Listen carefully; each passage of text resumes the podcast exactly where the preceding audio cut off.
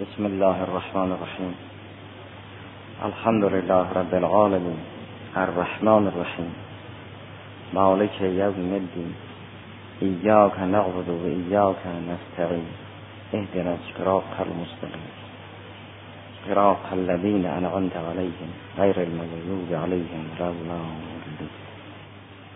بحث در سوره مبارکه فاتحه الکتاب بود. بررسید که این کلمه بسم الله الرحمن الرحیم جزء سوره است و همراه با سوره نازل شده است و در هر سوره‌ای معنای خاص دارد، از این جهت که اول قرآن کریم قرار گرفت، ناظر به اون معنای واحدی است که قرآن کریم اون معنا را در بر دارد، چه قرآن نور است، شفا برای مؤمنین است، هدایت مردم است و مانند آن.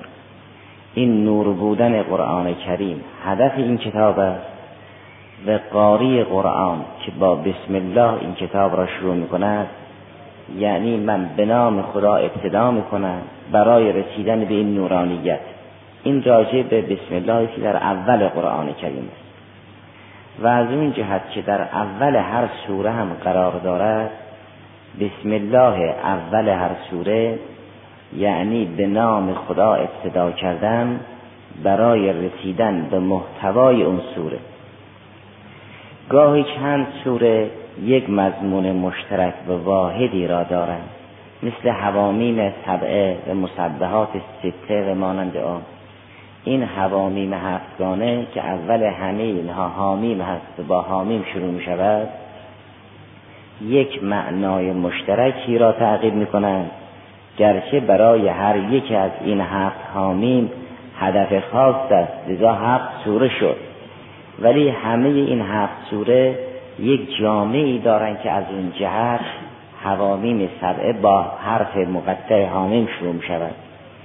بسم الله که مربوط به این هفت سوره است با هدف مشترک این هفت سوره مناسب است و همچنین مسبحات ست، یعنی این 6 سوره‌ای که اولشون تسبیح است یا سبحه است یا یسبحه است که رسول خدا علیه آلاف و تحیت و ثنا هر شب قبل از خوابیدن این 6 سوره مسبحات را قرائت می‌کردند.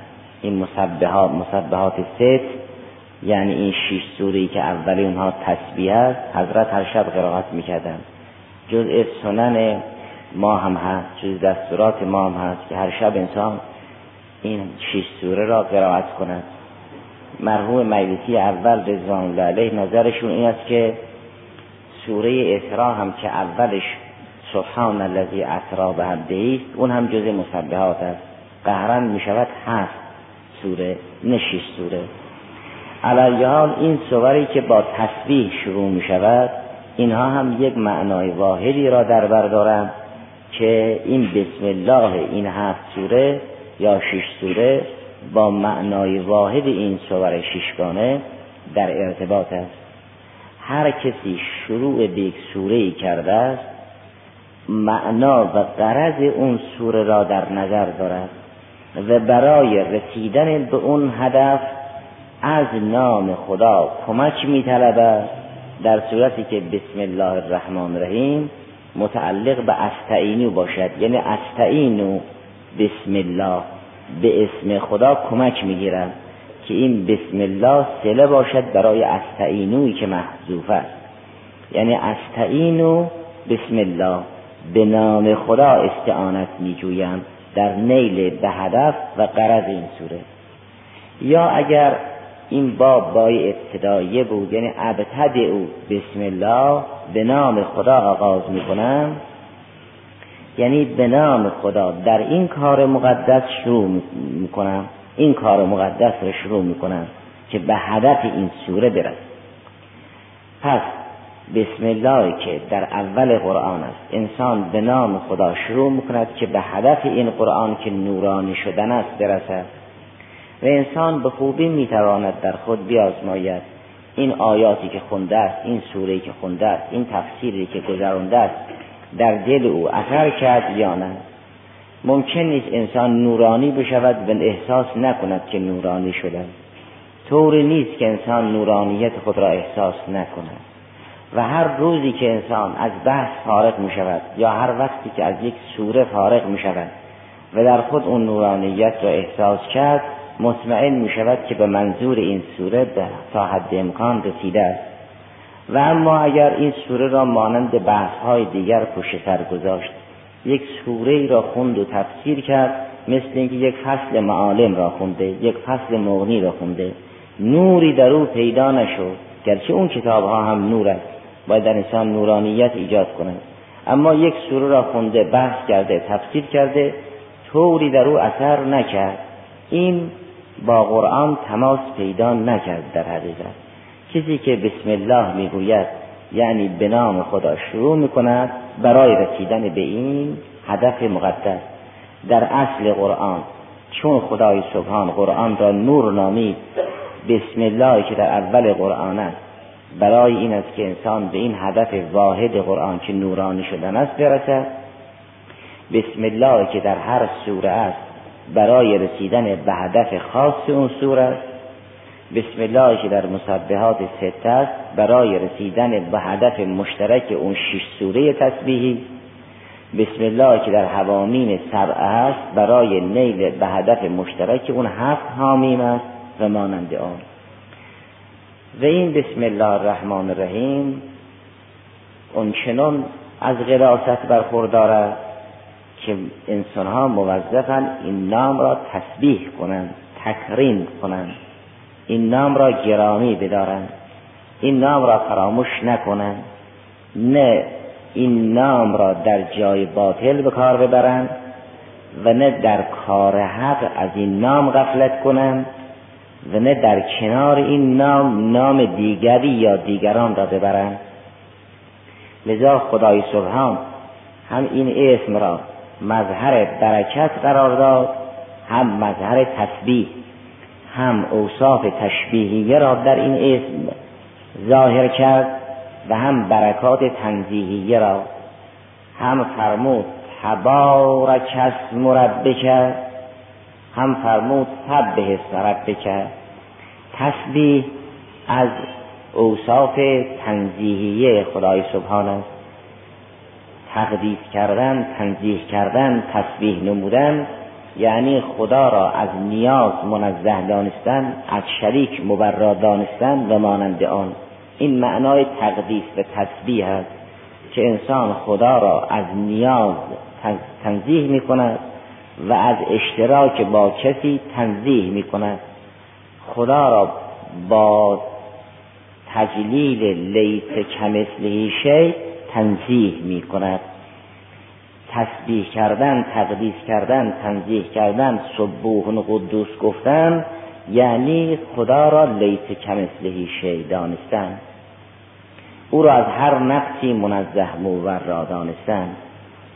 اما صفات تشبیهیه که او خالق است، او رازق است، او شافی است، او کافی است، او حسیب است و امثال ذالک، یعنی همه خیرات از ناحیه اوست. یک بحث اینه که همه خیرات از ناحیه اوست، یک بحث اینه که اون همانند ندارد، نظیر ندارد، نیاز ندارد. اون چه که به سلب نقائص برمیگردد از او به نام تنزیه و تقدیس یاد میکنم، اون چه که به اثبات کمالات برمیگردد از او به برکت و امثال ذالک یاد میکنم. یک وقت میگوییم اسم خدا متبارک است، یک وقت میگوییم اسم خدا مسبح است. خدای سبحان به هر دو امر ما را وادار کرده است. هم به ما آموخت که نامش را تنزیه کنیم، فرمود سبح اسم ربک العلی، سبح اسم ربک الاعلی، این نام را تنزیه بکن. اینطور نباشد که در کنار این نام شریکی برای او قائل باشی و بگویی به نام خدا و به نام خلق قهرمان خدا. این تنزیه نام خدا نیست، این توهین نام است که در کنار این نام دیگری یا دیگران باشد. و مبادا بگویی اول به نام خدا، دوم به نام فلان شخص. این خدا نامش اولیست که ثانی بر نمیدارد، نه در کنار او نامی، نه او اول است و دیگری یا دیگران ثانی. این نام را تنزیه بکن.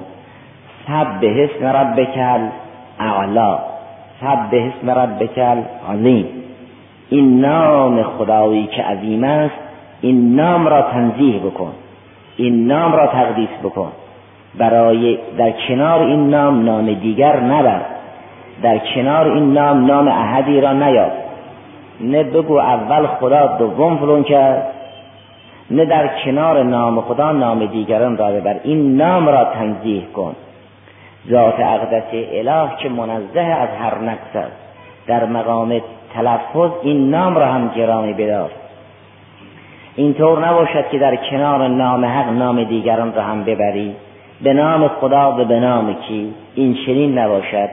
این نام را تنزیه بکن، چون این نام سمه و علامت همون ذات است. یا این نام از یک سمو و رفعت خاصی برخوردار است. وقتی این کریمه نازل شد، سبح اسم ربک الاعلی، رسول خدا فرمود اجعلوها فی سجودکم، این را در سجده قرار بدید، که در سجده میگوییم سبحان ربی الاعلی ببخشید. وقتی نازل شد سبح اسم ربک العظیم، فرمود اجعلوها فی رکوعکم، لذا در رکوع میگوییم سبحان ربی العظیم و بحمده. این که خدای سبحان فرمود نام مرا گرامی بدارید، معلوم می شود این نام از قداست خاص برخوردار است. این نام را فرمود متبارک بدانید، تبارک اسم ربک ذوالجلال والاکرام، برای اینکه این نام منشأ برکت است. این نام نشانه و علامت اون هستی محض است که همه خیرات از ناحیه اوست. فرمود تبارک اسم ربک ذوالجلال والاکرام. چه مرحوم فیض در صافی نقل میکند بعضی ها ذوالجلال قرائت کردند که ذوالجلال نعت مقطوع اسم است.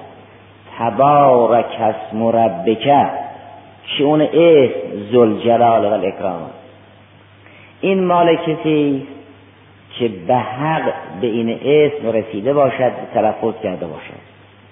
اونها که به حق به این اسم رسیدن این چنین میگویند بسم الله الرحمن الرحیم، من العبد به منزلت کن من المولا. همونطوری که خدای سبحان هر چرا که بخواهد با کن انجام میدهد، بنده اون مولا هم به اذن اون مولا هر چرا بخواهد با بسم الله انجام بده. بسم الله الرحمن الرحیم من العبد به منزلت کن من المولا. نمونهش را قرآن در جریان نوح بیان کرده است که بسم الله مجراها و مرساها. جریان نوح را که قرآن کریم تعریف می‌کند، می‌فرماید او که مسلط بر این طوفان سهمگین بود، کشتی را با نام خدا حرکت می‌داد و با نام خدا آرام می‌کرد. یا سیر و سکون این کشتی با نام خدا بود.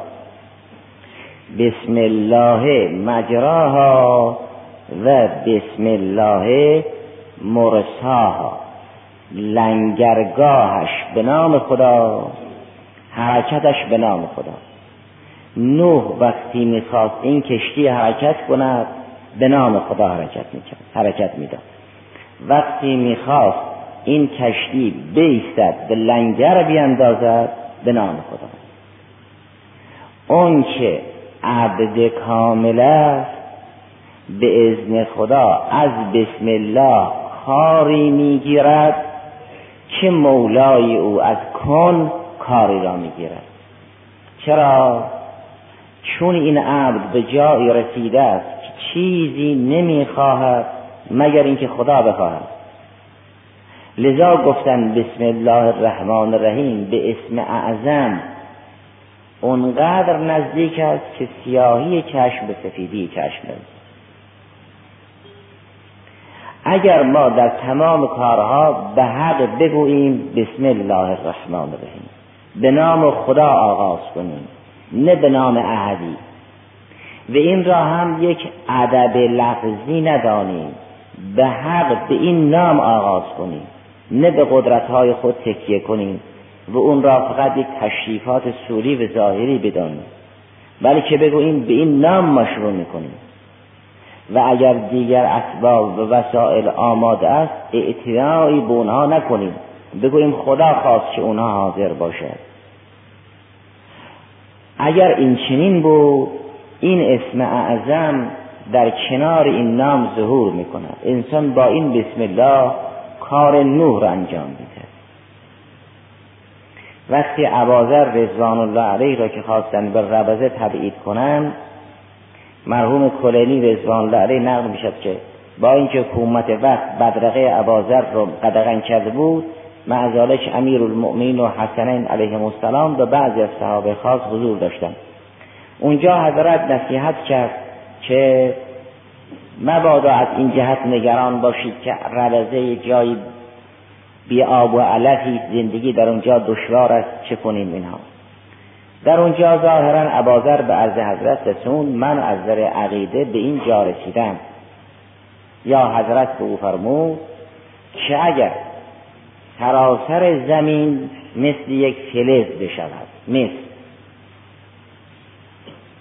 و قطره‌ای هم از بالا باران نبارد، اگر روی زمین مثل یک فلز نظیر مس شد چیزی از زمین نمی روید،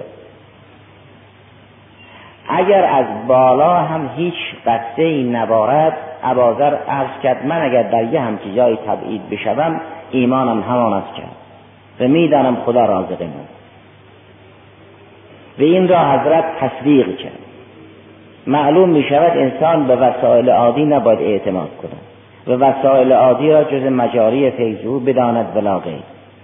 اگر کسی به اینجا رسیده است کاری که مولای او با کن می کند او با بسم الله می کند. این همان است که گفتن بسم الله الرحمن الرحیم به اسم اعظم اونقدر نزدیک است که سواد چشم به بیاض چشم نزدیک. این نام را اگر کسی گرامی داشت و او را تنزیه کرد و به حق معتقد بود در کنار این نام نام دیگری نیست و این نام منشأ برکت است، از او هم ساخته است آنچه از دیگران ساخته نیست. اینطور نیست که اباذر گزاف گفته باشد، چون ما اقلت قبرا ولا ازلت الخسرا علا زی لهجت اصدق من ابیذر. و نه ممکن است در حضور ولی الله کسی گزاف بگوید و حضرت صحه بگذارد. این که اباذر عرض کرد من عقیدم آن است که اگر تمام روی زمین در حد مثل باشد که چیزی از زمین نروید و نمی هم از بالا نبارد، خدا میتواند ما رو روزی بدهد. این نشانه توکل کامل، این تکیه به خداست ولا غیر. اگر کسی به اینجا رسید او مزه اسم اعظم هم کم و بیش میکشد. در بعضی از تعبیرات بزرگان آمده است که همه معارف قرآن کریم در سوره هم جمع شده است، چون او فاتحه الکتاب است، ام الکتاب است و ماننده، و همه معارف سوره فاتحه کتاب در بسم الله الرحمن الرحیم جمع شده و همه اون اسرار در باب بسم الله الرحمن الرحیم جمع شده است. و امیرالمؤمنین می‌فرماید من نقطه باب بسم الله الرحمن الرحیم. ما اگر نتوانیم بعضی از اسرار را بفهمیم، مصلحت ما هم در این است که آهسته از کنار این حرفا بگذریم، نگوییم این حرفا باطل است، ما که دستی به این حرفا نداریم. این مقدار هست که بگوییم لا ادری.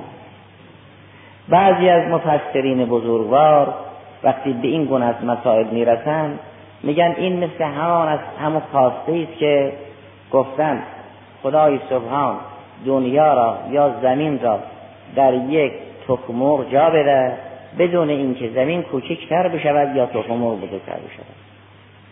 این شدنی نیست.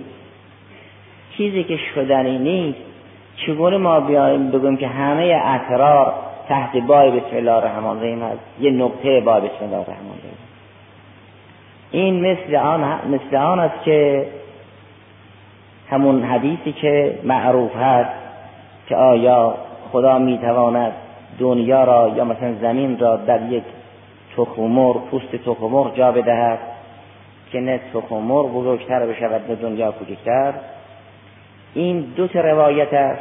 دو نفر سوال کردند و ائمه علیهم السلام هم دو جور جواب دادند، چون راویان در یک سطح نبودند، سوال کنندم در یک سطح نبود. یک راوی که سوال کرد حضرت به او جواب داد افتح عینک او عینک، چشم تو باز کن. ارشد چشم باز کردن، فرمود چی میبینی؟ ارشد آسمان میبینم، زمین میبینم، صحرا میبینم، فضا میبینم. فرمود خدای سبحان بزرگتر از زمین را در کوچکتر از تخمق جا داد. مگر نه آن است که اینا رو میبینی؟ مگر بزرگتر از زمین را در کوچکتر از تخمق نمیبینی؟ پس میتواند. این یه جواب بود که حضرت به او داد. این برای اوساط از مردم شاید نافع باشه. همین روایت رو، همین سوال رو از امام علیه السلام در جوامع روایی ما که مطرح کردن، منتها این سوال کننده در این سطح بالاتری بود. سوال کرد آیا می شود؟ حضرت در جواب فرمود قدرت خدا نامحدود است. والذی سألته لا یکون، اینی که تو سوال کردی ممتنع است، این شدنی نیست. نه آیا خدا می تواند، قدرت خدا نامحدود است. وقتی قدرت نامحدود شد، به هر چه مصداق شیء است و عنوان شیء بر او صادق است قدرت تعلق میگیرد. اگر چیزی لا شیء بود، ذات نداشت، شیء بر او صادق نبود، مثل ممتنعات، او شیء نیست تا ما بگوییم الله به کل شیء قدیر، آیا بر او قادر است یا نه. مثلا دو تا بشود 5 تا، این لا شیء است، شیء نیست چون ممتنع است. وقتی ممتنع شد ذات ندارد، شیء نیست. وقتی شیء نبود مصداق ان الله بكل شیء قدیر نیست بمانند. حضرت در جواب دوم فرمود قدرت خدا نامحدود است، اما اون چرا که تو سوال کردی این شدنی است. این راجع به اون جریان تخمرغ و سوال و جواب.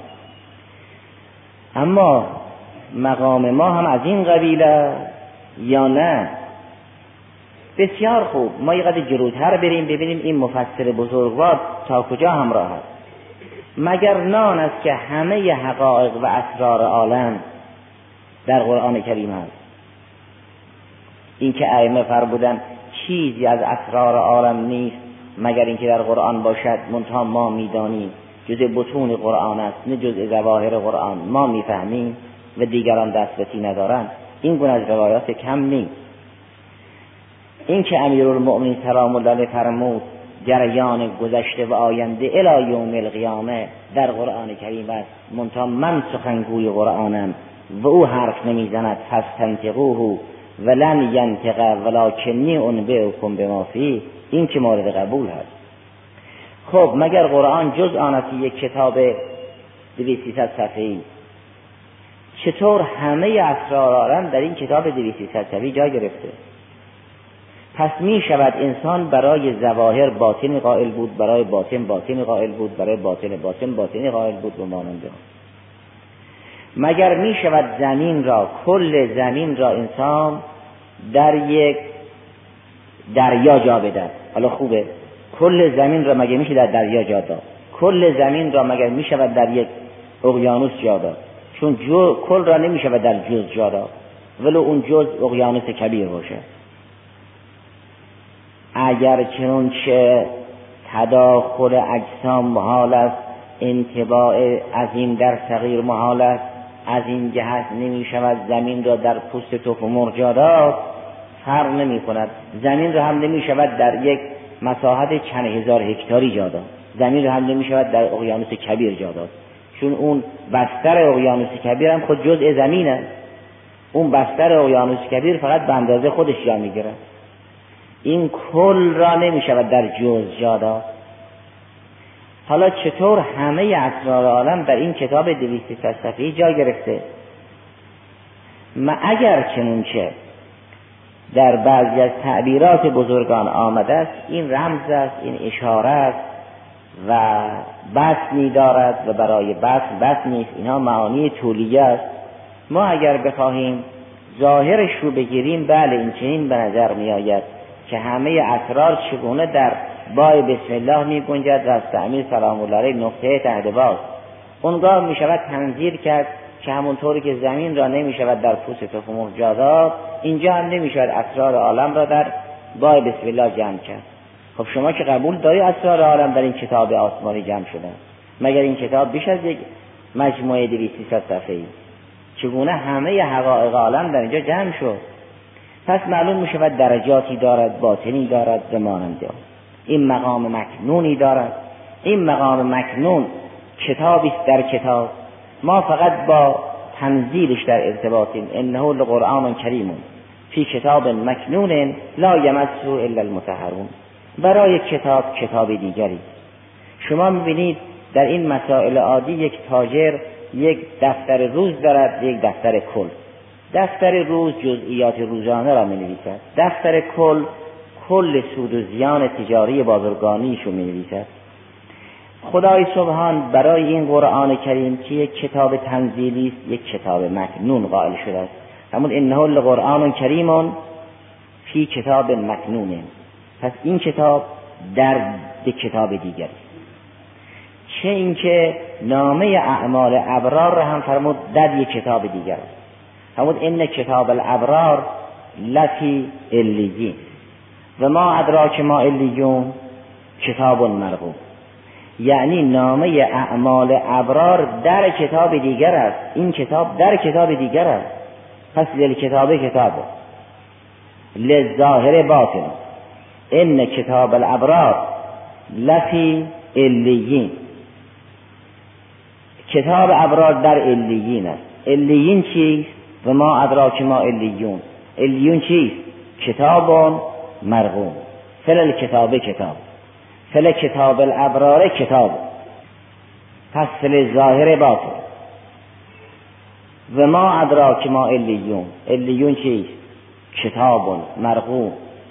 خب خوانندگان اون کتاب کیان؟ یشهده المقربون. مقربون از اون کتاب درونی با خبرند.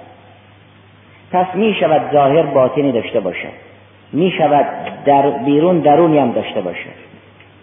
اگر این راه ها باز است و اگر شواهدش هست، انسان اگر خود نرسی یا اینها رو طرح نکنه یا بگوید علمش به اهلش موکول هست، بگوید نه و نمی شود و نیست، اینها دشوار. بنابراین این بزرگان میگویند اگر انسان به جای رسید که جز خواسته خدا خواسته ای نداشت، هر کاری را که به اذن خدا بخواهد با بسم الله الرحمن الرحیم انجام میدهد. بسم الله الرحمن الرحیم اثرش آن است که بنده اگر بگوید مثل آن است که خدایش بگوید کن. انما امره اذا اراد شیئا ان یقول له کن فیکون. منتها اون بنده خاص خداست، نظیر انبیای الهی، نظیر اولیای الهی، نظیر ائمه معصومین. اون که با یک بسم الله این کشتی را در امواج به مقصد میرساند، لنگرگاهش بسم خداست، سیرش به اسم خداست، دیگران هم همین کار میکنند. به اسم خدا از دریا میگذرند، به اسم خدا وارد آتش میشوند و آتش گلستان خواهد شد. این نقش را دارد. هم موظفی ظاهر را گرامی بشماریم، هم موظفیم و مأموریم که به همراه ظاهر تا اونجا که میسور هست حرکت.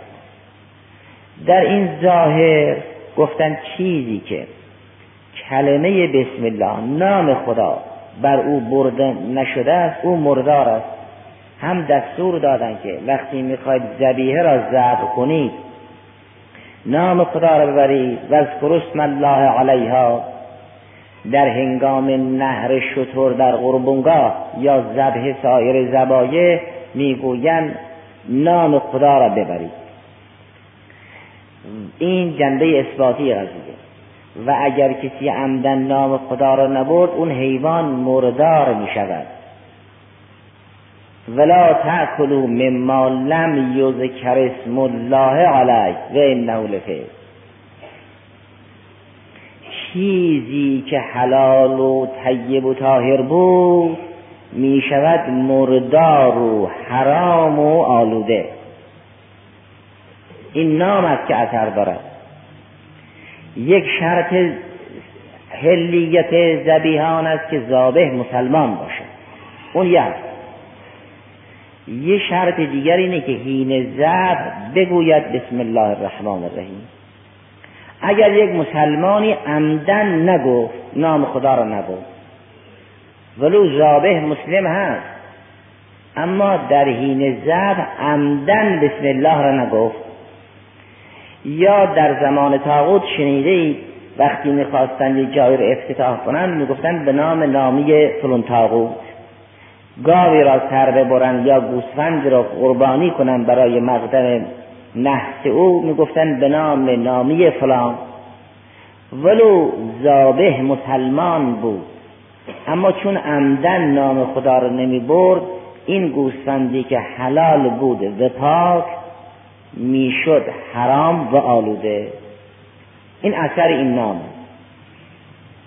این چنین نیست که این نام با دیگر نام ها یکسان باشد یا گفتن و نگفتنش اثر نداشته باشد یا صرف نیت کافی باشد. اینطور نیست. هم در قسمت اثباتی به ما فرمودن نام خدا را ببرید، هم در قسمت سلبی فرمودن به این که اگر نام خدا را نبردید او جیفه و مردار می شود، و هم به ما فرمودن این نام را تنزیه و تقدیس کنید، سبح اسم ربک الاعلی، سبح اسم ربک العظیم. هم فرمودن این نام منشأ برکت است، تبارک اسم ربک ذوالجلال والاکرام. اونها که طبق نقد مرحوم فیض ذوالجلال والاکرام قرائت کردند این نعت مقطوع است که خبر است برای مبتدای محذوف، یعنی هوه، یعنی اون اسم ذوالجلال والاکرام، اسم خدا دارای جلالت است، اسم خدا دارای کرامت است. اینطور نیست که این نام یه لغلغه لسان باشد و برکت نداشته باشد. اونگاه اون روایت هایی که کم و بیش درباره اسم اعظم وارد شده است روشن می شود که اگر یک کسی به همراه این اسم بالا برود سهمی از اسم اعظم خواهد داشت. اسم اعظم لفظ نیست، اسم اعظم مفهوم نیست که با علم حصولی و وجود ذهنی اثر کند. اسم اعظم حرف نیست که با حرف کسی مرده را زنده کند یا با حرف کسی بر دریا مسلط بشود، کشتی را با حرف براند. این چنین نیست. عالم نه با حرف اداره می شود نه با مفهوم ذهنی، عالم با اون مقام انسانی اداره می شود. اگر بسم الله همراه اون مقام بود، از جان یک موحدی بسم الله نشأت گرفت، یک موحد کامل گفت بسم الله الرحمن الرحیم، این است که از اسم اعظم سهمی دارد و میتواند بر عالم به اذن آفریدگار عالم اثر بگذارد و مسلط بشود.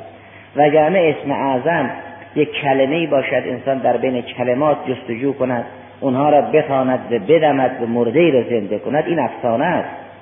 اسم اعظم یک مفهومی باشد که هر کسی این مفهوم را به خاطر سپرد درخت پژمرده را سرسبز کند، این قصه است. عالم که با مفهوم و با لفظ نمیگردد، عالم با حقیقت میگردد.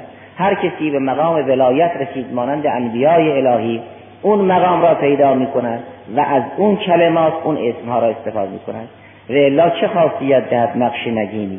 اون انگشترها را اگر دیگران هم داشته باشند، اگر انگشت سلیمان نباشد نقش نگین که اثری ندارد. و اگر جان جان اولیای الهی نباشد بسم الله اون اثر رو نمیگذارد. اما ما نباید این مقام ها رو انکار بکنیم. ما اگر نرسیدیم نباید بگوییم که این چه میگوین اسم اعظم به بسم الله الرحمن الرحیم اونقدر نزدیک است که سواد عین به بیاض عین نزدیک است. اینها یعنی که یا اسرار عالم تو بسم الله هست، یعنی که مرحوم شیخ در اول تبیان این چنین نظر داد که اگر کسی خواست ذبیحهش حلال باشد باید بسم الله الرحمن الرحیم، که اگر گفت الحمدلله مثلا کافی نیست. این حرف تحقیقی نیست. تحقیق در مسئله فقهی اینه که اگر کسی نام خدا را برد ورو به عنوان حمد، ورو به عنوان تسبیح، ورو به عنوان تحمید، ورو به عنوان تکبیر گفت الله اکبر به این مر را سر برید، این میشه حلال. نام خدا را باید ببرد، لازم نیست بگوید بسم الله الرحمن الرحیم. اینجا هم در حقیقت اونه. حالا نشانش آنه که وقتی این آیه مبارکه سبح اسم ربک الاعلی وارد شد، حضرت فرمود اجعلوها فی سجودکم. ما در سجود چی میگیم؟ میگوییم سبحان اسم ربی الاعلی یا سبحان ربی الاعلی. وقتی این آیه نازل شد سبح بسم ربک العظیم، سبح اسم ربک العظیم، حضرت فرمود اجعلوها فی رکوعکم. ما در رکوع میگوییم سبحان اسم ربی العظیم یا سبحان ربی العظیم. این نام را گرامی داشتیم. گاهی اثر بر همین این نام است که بگویم بسم الله الرحمن الرحیم، گاهی بر هر نامی از نام هاست، الحمد باشد، تسبیح باشد، تکبیر باشد، اینا هم هست. منظور آنه که این همونطوری که حقایق قرآن، حقایق عالم در خود قرآن می گنجد، حقایق قرآن هم در فاتحه کتاب می گنجد. و این بیانی که ابن عباس یا دیگران از امیرالمومنین علیه السلام نقل کردند که من اگر بخواهم میتوانم چندین جلد کتاب مثلا بار چند شطور را از تفسیر سوره مبارکه فاتحه یا بسم الله پر کنم. اینها چون ما دسترسی نداریم، مصلحت ما هم این است که انکار نکنیم، اینها را بگوییم اینها برای اهل